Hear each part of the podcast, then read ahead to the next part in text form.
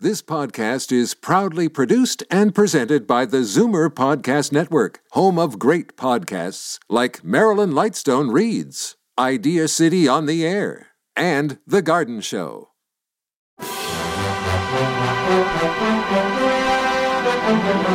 It's Zoomer Radio's Theater of the Mind with Frank Proctor. Open your mind as we fill your head with amazing thrills, chills, and laughs. Theater of the Mind. The best love programs from radio's golden age. Only on Zoomer Radio. Now, here is your master storyteller, Frank Proctor. Well, thank you, and welcome to the show. As we wrap up the week, let's have a visit with the laziest, most out of shape, and lover of all things delicious, Nero Wolfe, played by Sidney Greenstreet. He was a British actor who didn't work in films until the age 62, but enjoyed a run of notable hits in a Hollywood career lasting just eight years. He's best remembered for his Warner Brothers films with Humphrey Bogart and Peter Lorre, which include The Maltese Falcon, Casablanca, and Passage to Marseille. Now, of course, we remember him as the actor who portrayed Nero Wolfe on radio from 1950 to 1951. He suffered from diabetes and Bright's disease, that's a kidney disorder, and five years after leaving films, Greenstreet died in 1954 in Hollywood due to complications from both conditions.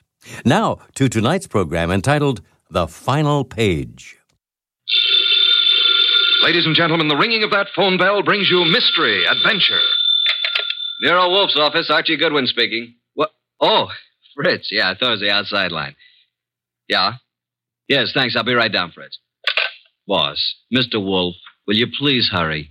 You're well aware that it will avail you nothing to hurry me. Why must the world be in such a rush today? But the car, it's downstairs waiting. Fritz is all ready. Let him wait.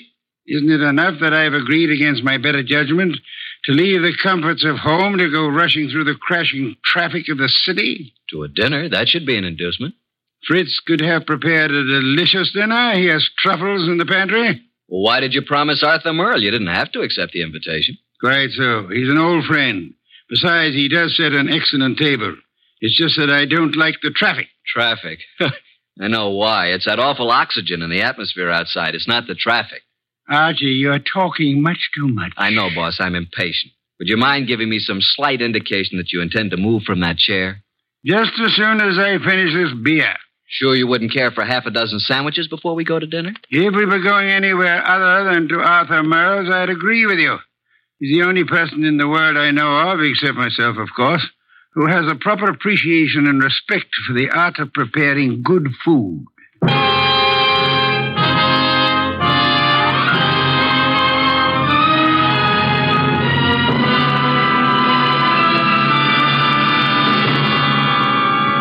Ladies and gentlemen, it's that renowned genius who is the bulkiest, balkiest, most ponderous, and most brilliant detective in the world. Yes, none other than that chairborne mass of unpredictable intellect, Nero Wolfe, created by Rex Stout and brought to you in a new series of adventures over this NBC network in the person of Mr. Sidney Greenstreet.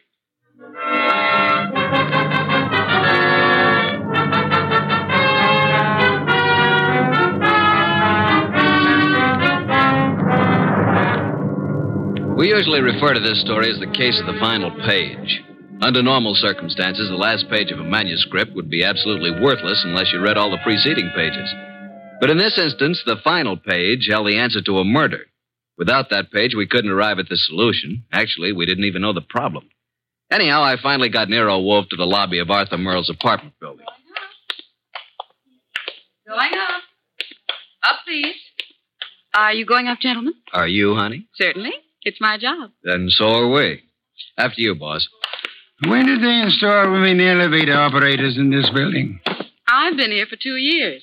Floor, please. Arthur Merle's apartment, I believe it's 814. That's right. Are you Mr. Wolf? Uh, no, this is Mr. Wolf. I'm Archie Goodwin. Although the name Wolf would be much more appropriate for him than for me. How did you know he was Mr. Wolf? Mr. Merle came in half an hour ago. He mentioned that he was expecting you. You see, Archie, you rush me unnecessarily. We practically preceded him here, and we'll probably have to wait interminably for dinner. I just hate to be late. Arthur Merrill has never been on time in his life. He's no more punctual than any other writer. He's never been known to meet a deadline on time. This is your floor, gentlemen. Arthur Merle is just down the hall to the right, 814. Uh, thank you. And uh, by the way, I want to compliment you on your congenial attitude, miss. I'll speak to the management. Oh, thank you, sir. Decent of you. Uh, what's your name, huh? Women are usurping everything. Really costs to live here. Merle's really in the chips. Every book he writes sells a million copies. Remember the last time we had dinner with Arthur Merle? I do, delicious. Mountain Quail shot them himself. Yeah, he's quite a marksman. Archie, such proficiency as Arthur Merle displayed in hunting is evidence of a wasted life. Sure, he probably never made over $500,000 a year in his whole life. Well, ring again. Don't just stand there. Surely he's expecting us. The elevator operator said he was. Yeah, she seemed quite well informed. If I were a judge of women, which I am not, I'd say she has a line on every male in the building. She can get a line on me anytime she wants. Archie, your insatiable interest in the female seems sometimes to border on the psychopathic. You know a more pleasant way to go crazy? Phew. It's strange. There's a light on in there. I can see it under the door. Shall I try the door? Do so, Archie. Thank you. Hmm. Unlocked. Well, at least we can get in. He may be in the bedroom. Probably in the kitchen. I'll just sit here. Oh, I must forego the comforts of my own home. I certainly intend to avail myself of the comforts of Arthur Merle's. Hmm. Very much overdecorated. You wouldn't like heaven unless they had orchids and beer. Hmm. Not a chair in the place worthy of the name. Well, I'll try that divan while you have a look around. For what? Arthur Merle, Ah, of course. Suppose you have a look in the study. Maybe writing. Have a look, my boy. I'm exhausted and thirsty. See if he has any. Boss. ve- Boss! Good heavens, Archie, don't shout. Ugh. Ah, I'm coming. It's Arthur Merle. Look. Slumped over his desk, a knife in his back. Yeah, he's quite dead.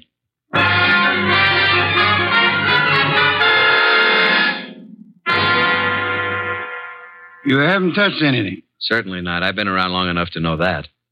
Well, you just call Inspector Kramer at homicide. How long do you think he's been dead? I'd say a half hour. From all appearances, yes, and perhaps only ten minutes. I can't understand it. Why would anyone want to kill Arthur Merle? Everybody liked him. This man, I'd expect such a thing to happen to. The answer is probably a considerable distance from the question, Archie. Inspector Kramer, homicide. Archie Goodwin, Inspector. Just a minute. Nero Wolf wants to speak to you. Oh, no. Don't tell me you two have started up something on a night like this. It's ten below zero. I'm sorry. Here you are, boss. Hello, Inspector. Yes? What is it this time, Wolf? Find a dead body under Grant's tomb? I'm sorry you'll forgive any apparent failure to find humor in your little witticism. But I'm at Arthur Merle's apartment. I suggest you come here at once. Seems that Arthur finally met a deadline.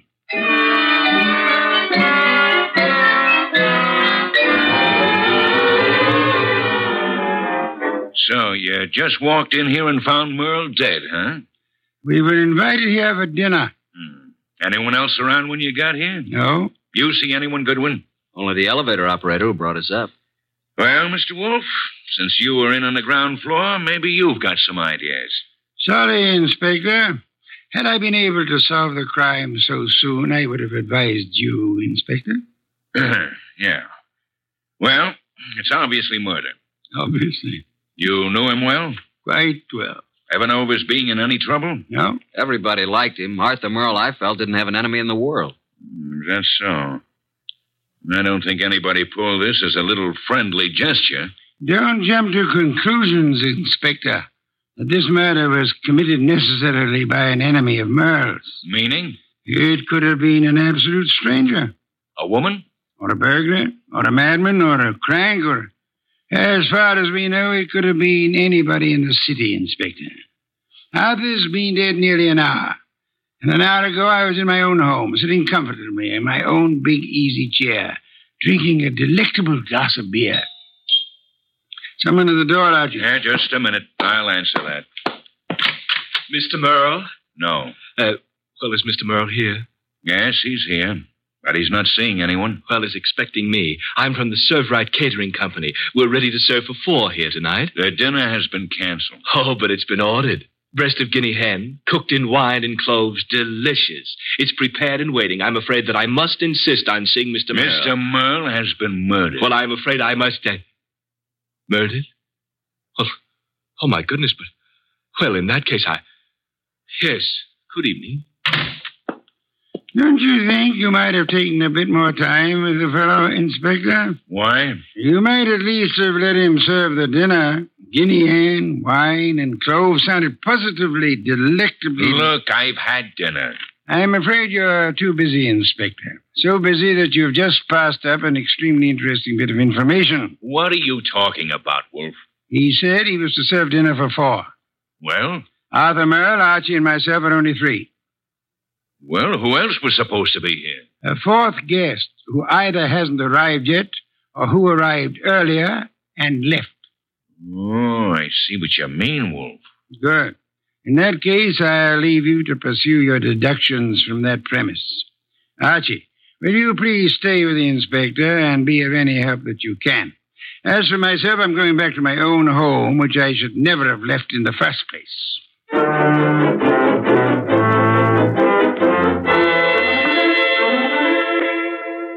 Okay, that finishes the apartment search, Goodwin. And what have we? Nothing. Except that Merle had over $300 in his pocket, and he was wearing a ring worth a couple of thousand, so it couldn't have been robbery. And I don't think it was premeditated murder, Why not? the weapon. Obviously, if someone had planned on killing Merle, he'd have prepared it better. Used a better weapon than a blunt paper knife.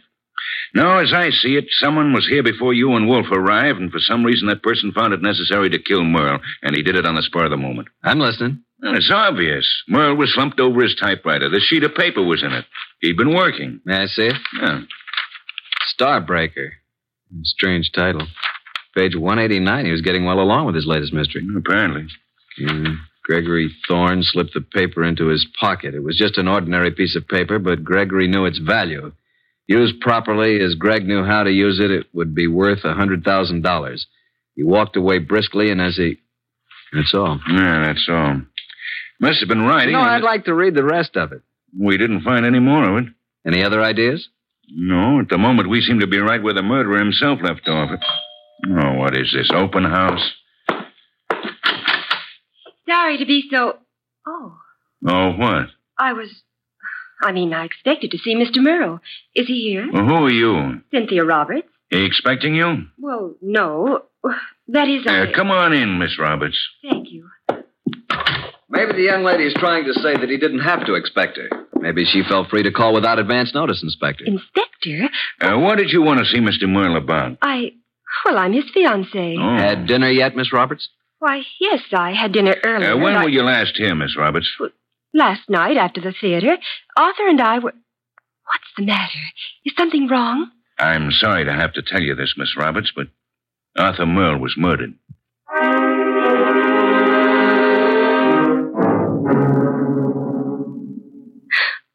And you say you hadn't talked to Mr. Merle all evening. Is that right, Miss Roberts? Yes, that's right. You didn't have a date with him tonight? Oh, no. Then why did you come here? I told you we were engaged. I just came by, that's all. I see. Any more questions, Inspector? Yeah, none for the present. How about you, Goodwin? Nope. But maybe Wolf. Let me call him. Yes, I guess under the circumstances, we can't very well leave him out. Go ahead.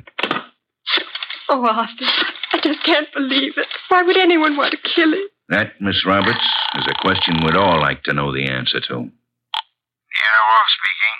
Archie, boss, I'm still at Merle's. We haven't found out anything new except that Arthur's fiancée dropped in a few minutes ago. Did she know anything of interest?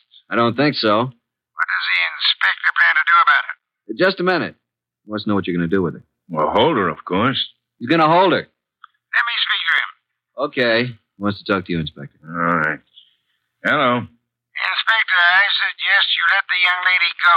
Are you crazy? I haven't got enough suspects in this deal to be letting the hottest one go free. You can't consider her a suspect simply because she knew Arthur. Now, see here, Wolf. If you go around arresting people at random, you'll suddenly be tipping your hand to the real murderer, admitting that you don't have a real clue to go on.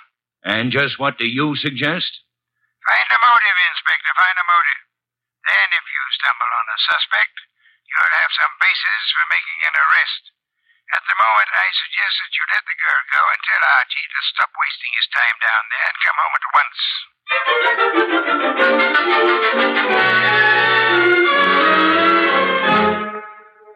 So that's the story, boss. We went over that place with a fine tooth comb. Nothing. There's not a single suspect. The last person to see Arthur alive was the elevator girl. Correction, Archie. The last person to see Arthur Merle alive was the person who ended his life. Well, I just can't imagine that pretty little elevator gal. You don't solve crimes by imagination, Archie. Then there's Cynthia Roberts, his fiancée. You suspect her? Not exactly, but just suppose she did have a motive. Maybe he threw her over. Wouldn't it have been very clever of her to come back to Arthur's apartment after the police arrived, allegedly looking for him? I thought you were the admirer of the fairer sex, Archie. So far, the best you can do is practically accuse the elevator girl and Arthur's fiancée of murder. Well, who else is there? Certainly the fellow who came with the food doesn't count. I repeat, who else is there? The entire population of the city, Archie. Thanks. Well, that's all I get. Oh, well, there was something else. What? This. Page 189 of what appears to be Arthur's latest novel It was in his typewriter. As you can see, he just started the page. Hmm, Starbreaker. Hmm. Very interesting. What's the rest of it? That's all we found. What? And there was something missing.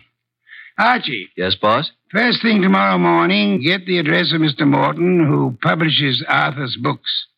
Then get over to see him right away.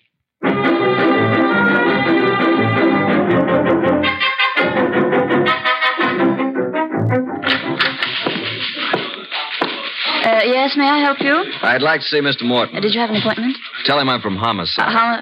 Oh, yes, sir. Uh, Mr. Morton, I know you have someone with you, but uh, there's a gentleman here from the Homicide Bureau. He wants to see you. Tell him I work for Nero Wolf. My name's Goodwin. His name is Goodwin. Send him in. Yes, thank you. You may go right in, sir. The large door to your right. Thanks.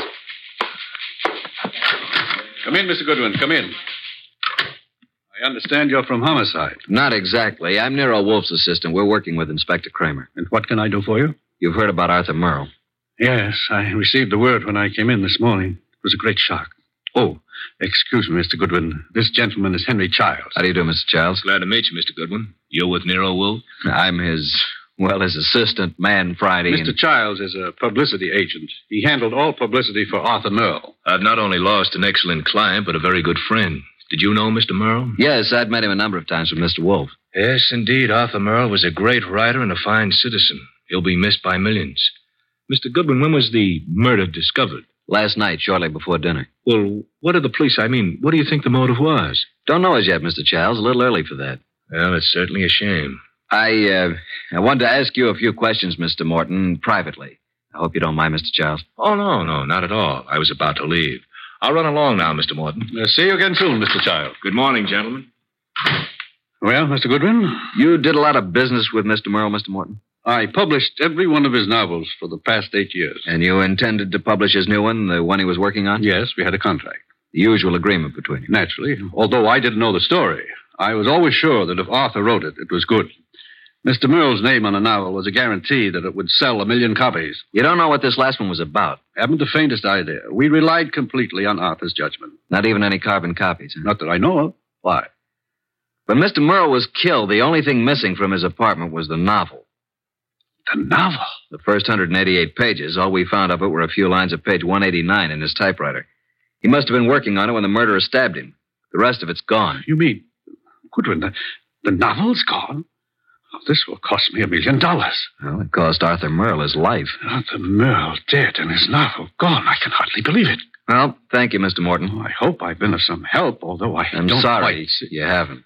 But we may call on you again. Before it's over, you may be a great help.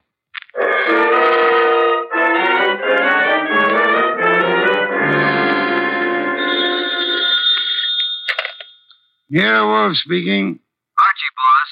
I just finished with Morton. He doesn't know a thing. Merle never discussed his stories with anyone, and as far as Morton knows, he never made carbons. I see.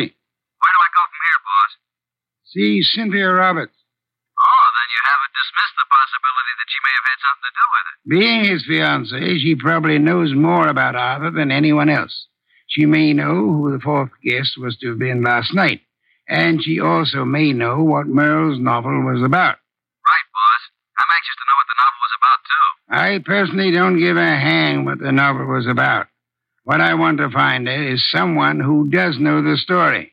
Because I have a hunch that whoever knows that is the person who killed Arthur Merle.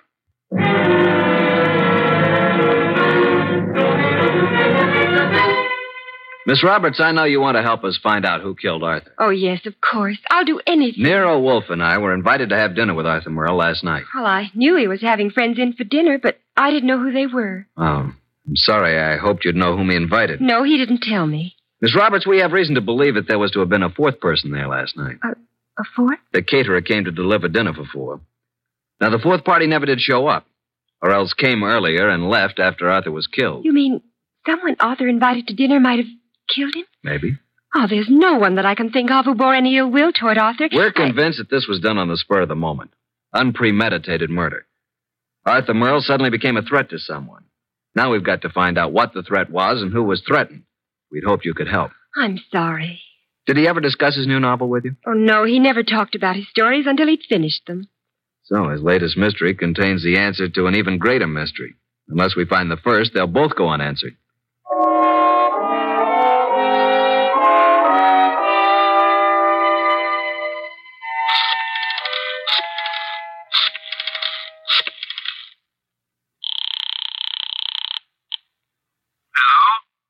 Mr. Morton? Yes? Nero Wolf speaking. Oh, yes. Your man Goodwin was here to see me. I presume you are interested in seeing Merle's murderer brought to justice? Certainly. Arthur was a close friend of mine. And his death cost you a bestseller, I know. Now, would you be willing to help a bit? Why, yes, if I. I prepared a statement for the papers. I want you to call the literary editors first thing in the morning. Here's what I want you to tell them. You Got a pencil and paper? Yeah. And take this down. Quote Mr. Carlton Morton announced today that the last work of the late Arthur Merle will be published according to schedule. Fortunately, it was Mr. Merle's custom to furnish his publishers with carbon copies of each day's work, consequently, with the major portion of his.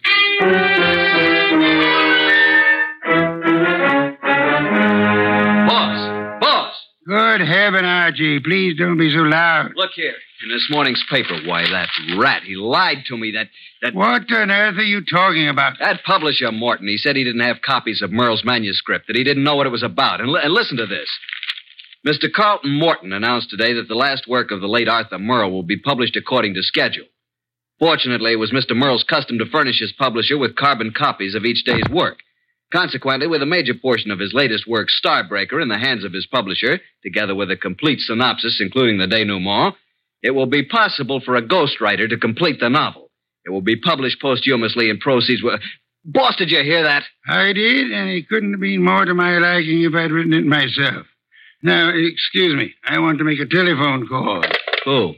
Publisher Morton. Yeah, I'm beginning to see. He lied about the whole thing. I still don't see why he'd kill Merle, but on. Hello, Mr. Morton. This is Nero Wolf. Yes, perfect. Now I'll call Kramer, and he and Archie will be waiting for you.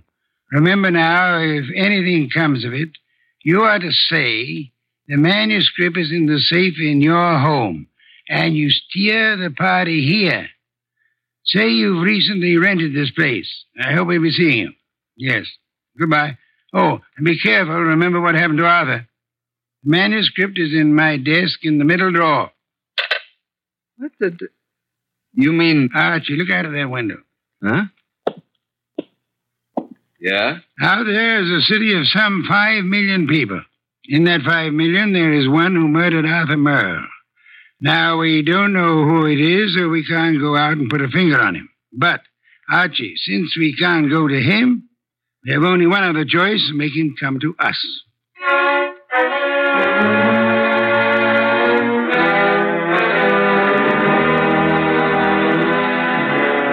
Will you tell me why we're sitting here in the dark in Wolf's office? Yes, Inspector Kramer. Mr. Wolf promised us a caller. Mr. Morton is to pretend that he's rented this place recently. Well, who's the caller? Can't tell you until he or she gets here. You seem certain he'll come. I'm quite certain. I'm just hopeful. You trying to tell me that Morton killed Merle? You're almost as dense as Archie was. No, Morton didn't do it. Unless Mr. Wolf is very wrong, which is doubtful, before the night is over, Morton will know who did. And it won't be long until we know, too. Yeah, you should get on a quiz program. You're so good at guessing games. Shh. Listen. Yeah, someone's coming. Brilliant deduction, my dear Creamer. I hope there are two of them. Inspector, behind these drapes. Quick! I'll get behind the screen. All right, Mr. Morton. So far, you've been very cooperative. Just keep it up. I have no intention of doing otherwise. Your gun has me completely convinced, Mr. Child. Get the manuscript. Yes, just a moment. It's in my desk. Wait a minute. I thought you said it was in the safe. A mistake, Mr. Childs. I don't have a safe. Shall I get the manuscript? Yes, but no tricks. You be careful. I'm being exceedingly careful, Mr. Childs.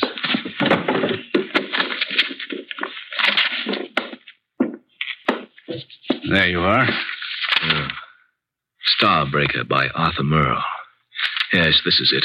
Thank you, Mr. Morton. Now, I trust that's all you want of me. I'm sorry. I wish that were true.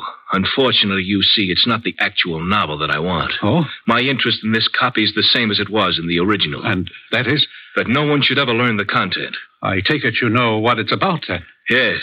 You see, Mr. Merle made the mistake of telling me when I called a bit early at his apartment for dinner last evening. I was forced to deprive him of his life once I learned the storyline of this novel. This story must be kept secret. Why? Most of you people in the publishing business know me as a public relations and publicity agent for several prominent writers. Yes? Actually, I've been as successful as I might in this business because a few years ago I stumbled onto a very neat and foolproof method of blackmail. Unfortunately, Arthur Merle thought of the same thing and based this story on it. If it got out, I'd be exposed and sent to prison. So you can see why I had to stop it, why I had to kill Arthur, and why. Now I'll have to kill you, too. Child, for heaven's sake. The contents of these pages condemn me. You know what's in them. Further, I've confessed to murder to you. You don't think I could let you live after that, do you? Child, you're insane. I'm sorry that I must repay you for your trouble in such an ungrateful manner. I'm sorry to do this to you, Child, but I can't. Child, please, enough! Sorry, Mr. Charles. There wasn't time to ask you to drop the gun. All right, Mr. Childs, get your hands up and stay where you are. Nice going, Mr. Morton. Who are you? That took courage, Mr. Morton. Sorry we had to wait so long, but we had to make Mr. Childs here convict himself. Convict? What do you mean? We've been waiting here for you, behind the drapes all the time. We heard every word. Mr. Childs, you're under arrest. Police? Yes, Mr. Giles. Only one person could have been so anxious over a copy of that novel. That's the person who killed Arthur Merle for the original. And we heard you confess to that. And that's all we need to convict you. We didn't have any proof until we set it up for you to make a second try to cover up for the first. Fortunately, the setup worked. Setup? Take a look at the rest of the manuscript, Mr. Giles. What? Oh, the front page is there, all right, but look at the rest. Why, they're blank. They're just blank pages. You didn't have a copy at all. No, but we certainly got a murderer. Eh, Inspector? Child! Child! Stop, Child! Stop! Well, that's one way to avoid standing trial.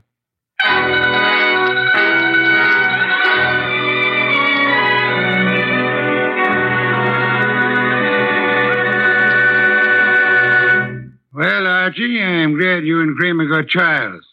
Some beer, please. That was a clever scheme, boss, making him think there was a copy. Yes. In a way, though, I wish it hadn't been just a scheme. Meaning? I wish there had been a copy of Arthur Merle's novel. Why? You never read detective stories. No, but I've drummed up so much curiosity over this one, I'd like to know exactly what that blackmail gimmick really was. Good night, Archie. Ah.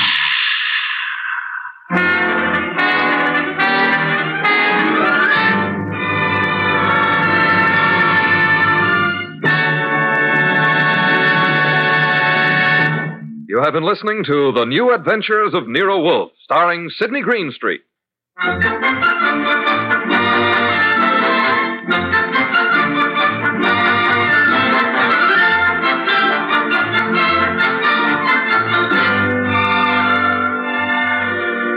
Tonight's transcribed story by Don Arthur was based on the characters created by Rex Stout. This is an Edwin Fadiman production and is directed by J. Donald Wilson. In the cast were Harry Bartell as Archie Goodwin and Evelyn Eaton, Peter Leeds, Lucille Alex, Marna Keneally, Herb Butterfield, and Bill Johnstone. Next week at this same time, Nero Wolf and Archie will bring you the case of the Telltale Ribbon. Don Stanley speaking. Stay tuned for Jack Benny next on Theater of the Mind. Time now for The Jack Benny Show.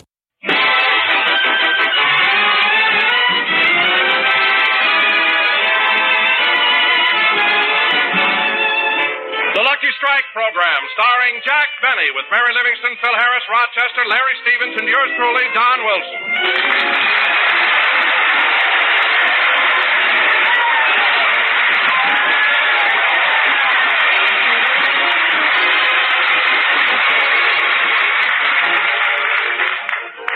And now, ladies and gentlemen, let's go out to Jack Benny's home in Beverly Hills. At the moment, Rochester is alone in the kitchen preparing breakfast.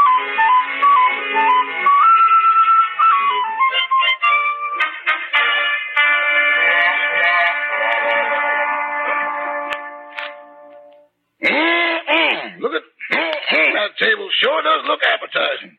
A large glass of orange juice, a bowl of cornflakes and cream, two fried eggs, sunny side up, a thick slice of ham, a piping hot cup of coffee, and three honey-covered English muffins.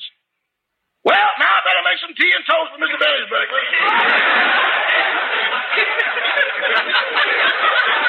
I, I think I'll give him a treat today. I'll scrape the toast. No, he likes to do it himself.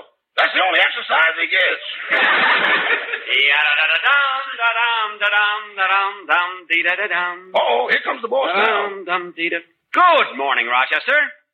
Now let's see. What have we got for? Oh, orange juice, cornflakes, ham and eggs. Rochester, what'd you make such a big breakfast for? You know I'm on a diet. Doggone, that's right. Now we can't let all this food go to waste. You made it, and you'll have to eat it yourself. Oh, boss, don't be so mean to me.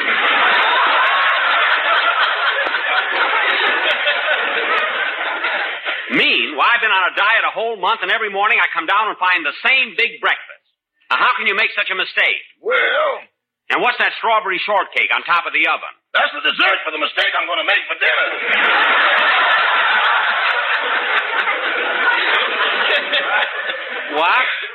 What did you say, Rochester? Disregard it, boss. Disregard it. Well, just don't let it happen again. I'll have this tea and toast. Hmm, look how burnt the toast is. It's like charcoal. Give me a knife. I'll scrape it. Yes, sir. Ooh, the toast is hot. You hold it, Rochester. Here. I got it. Scrape away.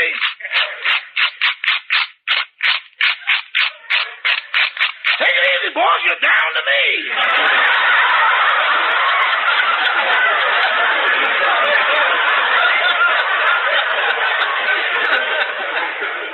Oh. Well, never mind. I'll have one of those English muffins. Say, that looks good. It's got honey all over it, and look at that raisin on top. That's a bee. He's still working on it. Oh, yeah. Go away, Bee. Go away. Go away.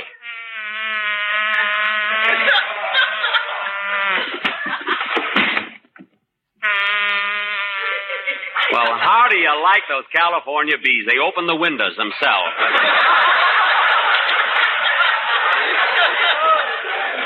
Rochester, I'll have my tea now. Never mind. You answer the door. I'll get the tea myself. Yes, sir. Oh, hello, Mr. Harris. Hello, Rochester. It's Mr. Benny. Oh. Oh, I'm sorry, Rochester. I didn't know. Didn't know what? Well, that black band you're wearing around your sleeve. Oh, this. Mr. Benny makes me wear it every time he loses the Academy Award.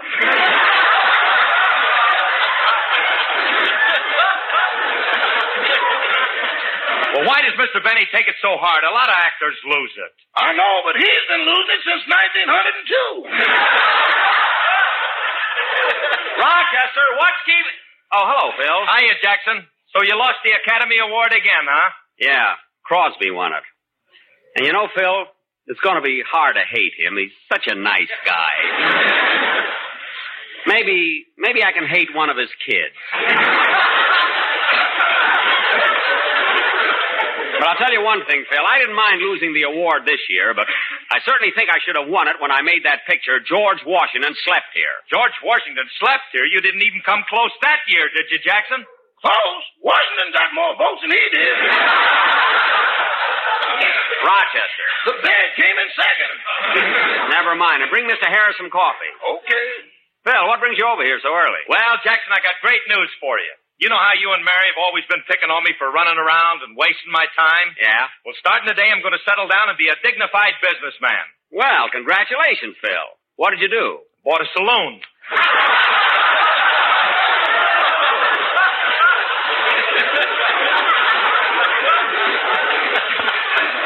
What?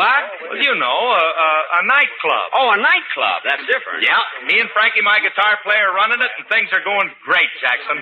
Last night, our bartender was so busy mixing them drinks, he didn't have time to sit down. No kidding. Yeah, and tonight ought to be even better. We're going to let the customers in.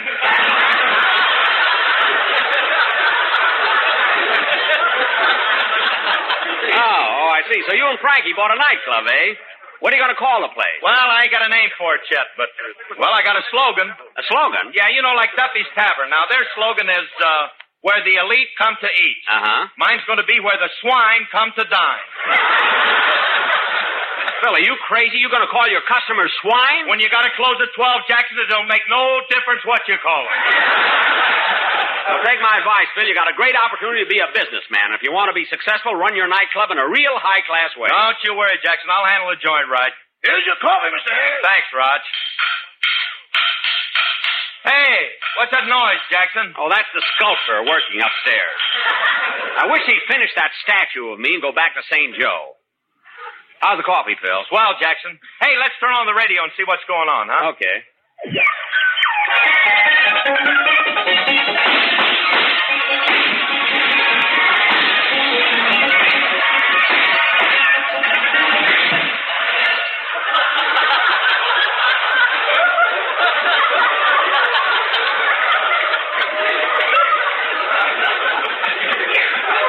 That was Spike Jones playing Let Me Love You Tonight.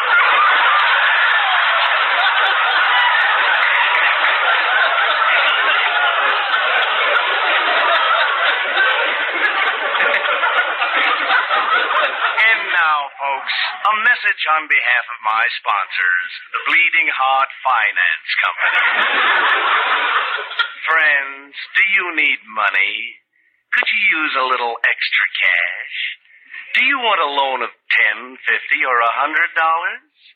You do?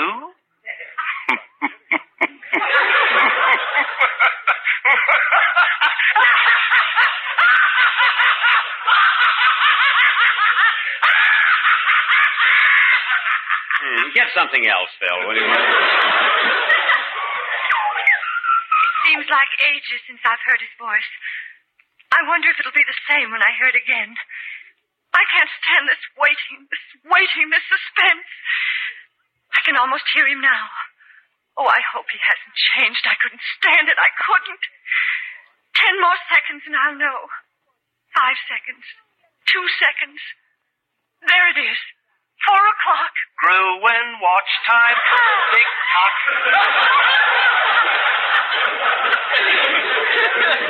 Say, she was wonderful. What a part for Ingrid. You get another station, Phil, will you?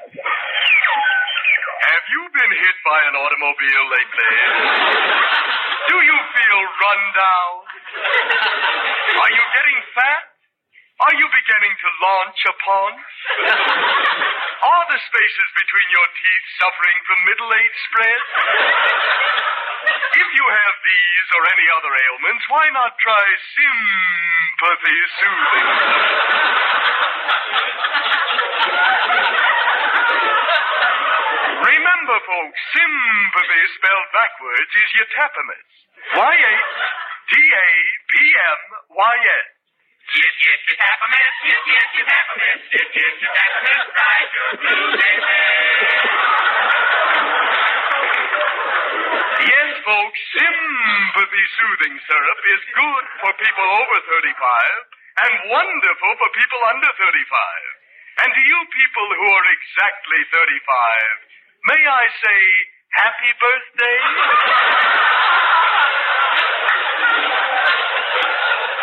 That's sweet. I missed it by one year. And now, ladies and gentlemen, we bring you our special guest, the singing star of the Lucky Strike program, Larry Stevens.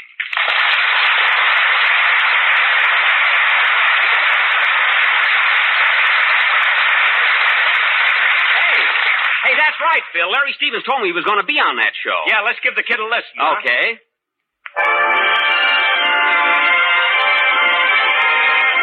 I wonder how much they pay for guest shots on the Atapamas program.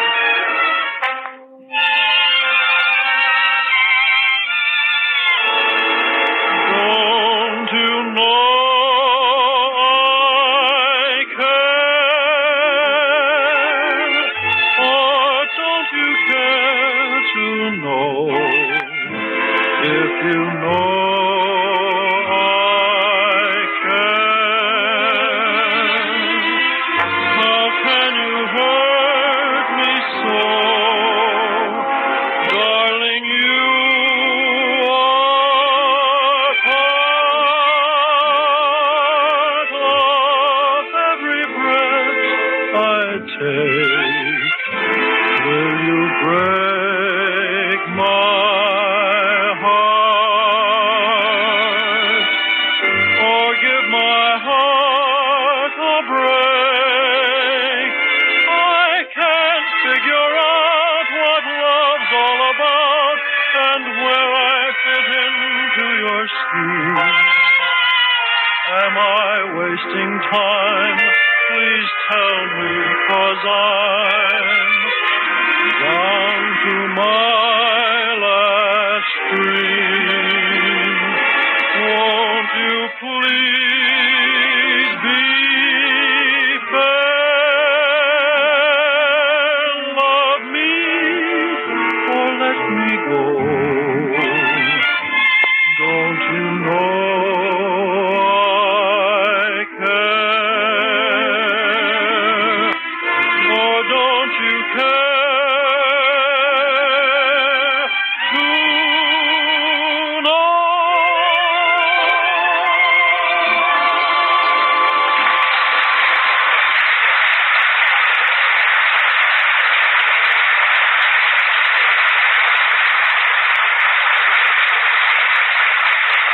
Thank you very much, Larry Stevens. And next week, ladies and gentlemen, our guest star will be that eminent songwriter, Maxwell Langley, who will play his own composition, the current song hit entitled Raise the Awning, Mother, Daddy's Leading a Shady Life. Hey, that's a good song, Phil. I must learn it on the violin. Raise the awning, mother, cause daddy's leading a shady line. No, it's third on the hit parade. There's somebody at the door. Shut off the radio, Phil. Come in! Who is that? It's me, Jack! Oh, hello, Don. Come on in. Hiya, Don. Oh, hello, Jack. Hi, Phil. Hello, Dante. What are you doing around this way, Don? Well, you know I'm getting a little heavy, Jack, so every morning I go for a five mile horseback ride. Oh, I was out this way, so I thought I'd just drop in. good, good. Where's your horse? Oh, he's lying down on your front lawn. Well, the rest will do him good, isn't it? Say, boss, What is it, Rochester? I just got into the sculptor's room and he's almost through with your statue. He is? Yeah, but you ain't gonna like your expression. Why, has he got me frowning or smiling? You can take your choice. He gave you two heads. Two heads? Yeah, you hold one of them on your lap. Oh, for heaven's sake. You look like you're going bowling. Well, I'm going right up there and tell that Wait guy... a minute, Jack. I think that's wonderful. What's so wonderful about two heads? You can smoke two Lucky Strikes at the same time. Well, I'll be there. And between those delightful puffs, one mouth can say LSMFT and the other one can answer, Why, sure, you bet. That's right. Lucky Strike means fine tobacco. All right, all right. But when that sculptor is finished with my statue, it better be the way I want it. Hey, Jackson, I gotta run along now. See you later. I'm going too, Jack. Now, wait a minute, fellas. I'll go out with you. So long, Jackson. Goodbye, Jack. So long, fellas. Gee, it's so nice out, I think I'll take a little walk. Oh, Rochester, I'll be back in a little while. Okay, boss. This is really a nice day. Yeah, da dee da dum, dum dum da dee, da dum bum dee da da dum. Da da dum dee da dee. da- Well, well, look who's here. Oh, I haven't seen you in quite a while. Come here, come here. What's the matter? Why are you crying? Oh, that. Uh, don't take it so hard, Lassie. I didn't win either. Better luck next year. Ya da dee da dum da dum da dum.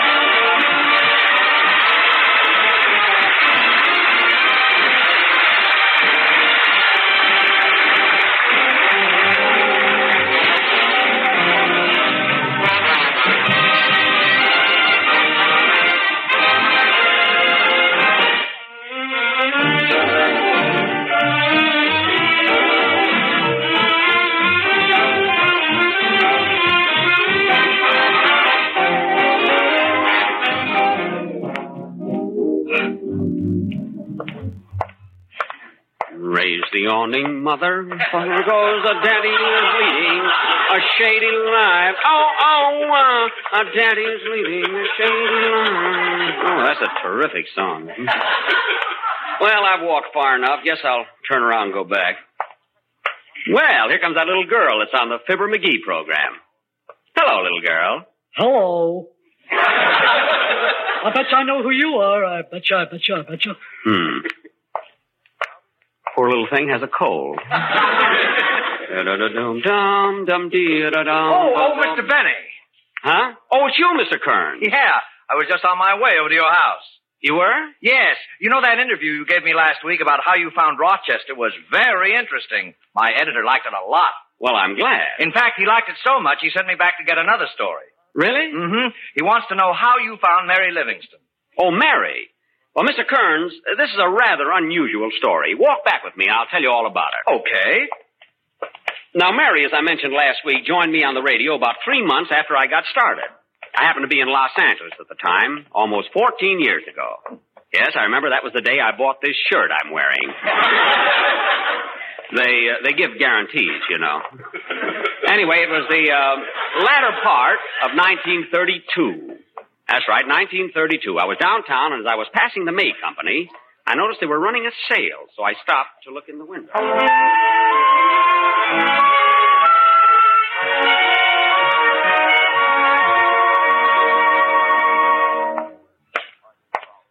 Just a gigolo. Everywhere I go, uh, people know the part I'm playing. Gee, that's a catchy new tune. Dum dum da da dum dum da dum. Fall is such a nice time of year. Leaves are turning brown and the air is. Hmm, I wonder if Hoover will be reelected. I think I'll get me one of those high collars. Nah, my neck's too short. When the blue of the night, boo boo boo boo boo boo boo boo boo boo boo boo boo boo boo. That new singer has a nice style, but he can't last.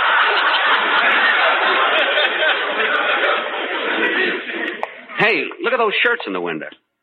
Silk ones with stripes. Four ninety eight marked down to a dollar ninety nine. I think I'll go in and let him try to sell me one.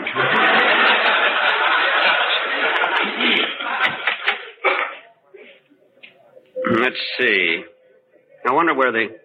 Oh, pardon me, sir. Can you tell me where the shirt counter is? Shirt counter? What are you asking me? Do I look like maybe a floor walking? Floor walker. Well, I thought you were. You see, you're not wearing a hat. In this depression, who could afford a hat? Oh, I'm sorry. Well, maybe I can help you get a job. What do you do? Well, I do different things. I can be a carpenter. Huh?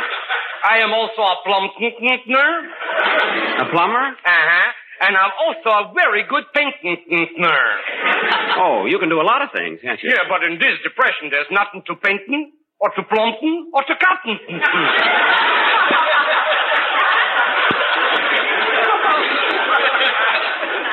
That's too bad. Uh, Well, thanks just the same, but I've got to find the shirt counter. oh, well, say, maybe I could enlighten you. Never mind. I'll find. I'll find it myself. Oh. Oh, there it is over there. Boy, look at those sporty shirts. I love those new long pointed collars. What can I do for you, young man? I uh, want to buy a shirt. I like the silk one with the stripes. Yes, sir. Shall I wear it for a few days, or do you want to break it in yourself? I'll uh, I'll take it now. How much is it? Well, that'll be one dollar and ninety-nine cents. A dollar ninety-nine? Okay, here's two dollars. Well, I'll have to go upstairs for the change. Oh, that's all right. I'll wait.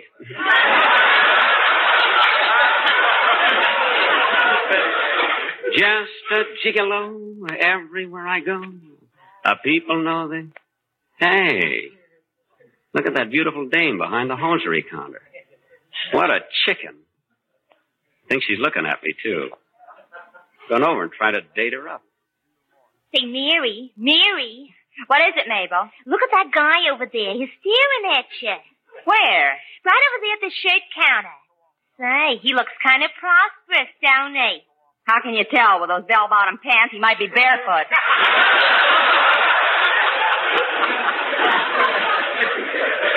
Look at him winking at us with both eyes.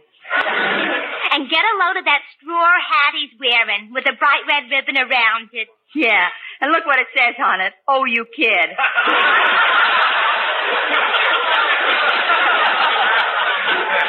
hey, Mabel, he's tipping his hat at us. Yeah, he's got the string in his pocket. Oh, wait a minute. He's coming over here. You want me to take him, Mary? No, no, I can handle him.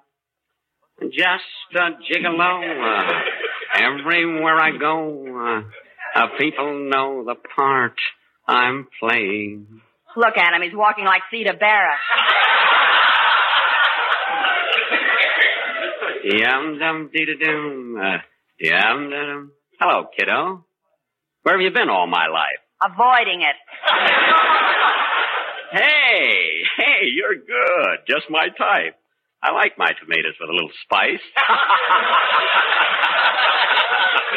say, say, baby, what's your name? Mary. Mary what? Quite contrary? Oh, brother, is this guy corny. What was that? Look, my name is Mary Livingston. I was born in Plainfield, New Jersey. I know I should be in pictures, but I'm happy here at the May Company. They think I'm a very good sales girl. Now, what do you want, Jelly Bean? Wait a minute, wait a minute. Take it easy. You got me wrong, baby. Oh, stop tipping your hat. What? And take your bag of peanuts off the counter. No, no, baby. I put those up there on purpose. Help yourself.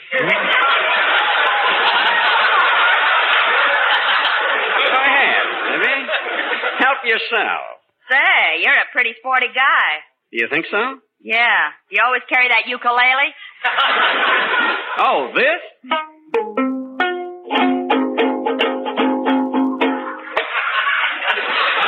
You ought to hear me out in a canoe.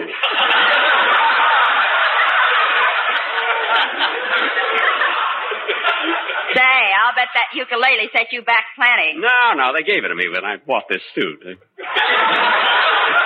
Mary, uh, you don't mind my calling you Mary, do you, ma'am? If I um, if I wait around, you get through. Uh, can I take you home? No, I don't think so. Oh, why not? I got a taxi outside. Look, I went out with a taxi driver once, and the way he- I'm not a taxi driver. Look, baby, don't you know who I am? No, thrill me.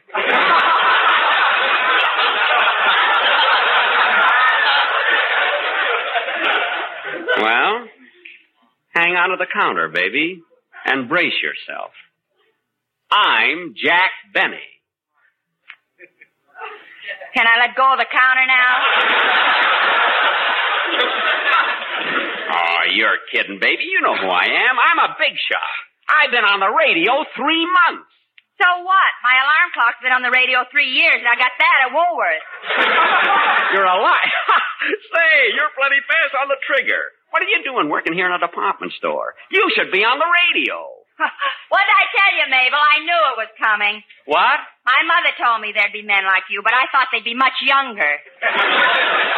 What you say? You're terrific. Listen, baby, you got everything it takes: good looks, a nice speaking voice, and what a personality. I bet you tell that to all the girls. No, I don't. What are you laughing at? the way you're leaning against the counter. Why? It's pressing the bulb in your pocket and the water squirting out of that flower in your lapel. Say, I can't fool you at all, can I? Listen, Mary, Mary, listen. You ought to be on the radio with me. I'll get you places. You'll be a big star. Say, you're not kidding, are you? Of course not. Why don't you meet me tonight for dinner? And we'll talk things over. Okay. You know, there's a nice cafeteria across the street, and we can. Cafeteria, not when you go out with Benny, baby. I'll take you to the Brown Derby, and afterwards we'll go dancing at the Coconut Grove. When you're out with me, baby, money means nothing. Well, I'll take you. Pardon me, mister. Here's your penny change. Thank you.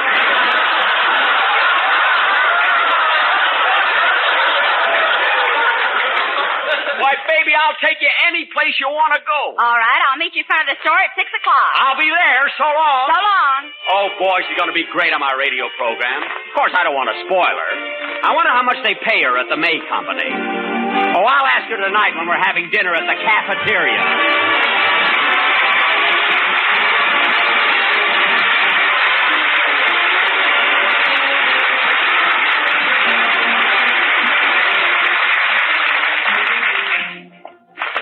And that, Mr. Kearns, is how I found Miss Livingston. Well, that's a very interesting story.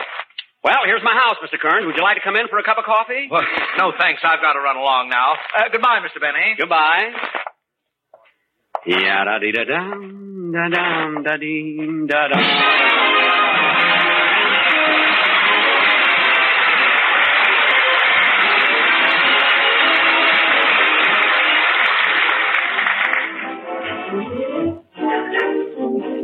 Ladies and gentlemen, the recent meeting of the Big Three at Yalta proved that even though the war is far from over, the Allied nations are preparing for peace in time of war, planning the nucleus, perhaps the fundamental framework of a post war organization to make certain that war does not come again.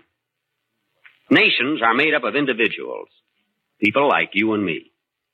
And we, as individuals, must coordinate our efforts for that post war peace by supporting all war activities. Now is the time to protect and strengthen our knockout blow by giving freely to the Red Cross, buying and keeping war bonds, giving more blood for plasma, by supporting rationing, writing cheerful V letter- V-mail letters to him over there, and sticking to our wartime jobs. There's no difference between individuals and nations. Thank you.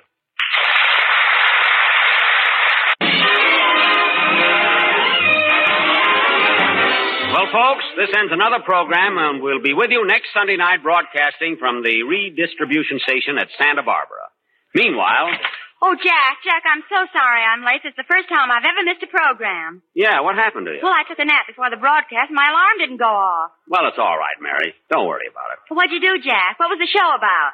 Oh, nothing. Nothing. Oh, come on, tell me. No, no, you wouldn't be interested. Good night, folks. This is the National Broadcasting Company. Thank you for listening, not just for tonight, but for the past week, too. Just a reminder that I really enjoy hearing your comments, complimentary or otherwise, so please drop me a note at f.proctor at mzmedia.com. Thanks to Joel Schoenwell and Paul Stringer for technical support. The executive producer for Theater of the Mind is Moses Neimer. I'm Frank Proctor. Have a wonderful weekend. This podcast is proudly produced and presented by the Zoomer Podcast Network, home of great podcasts like Marilyn Lightstone Reads, Idea City on the Air, and The Garden Show.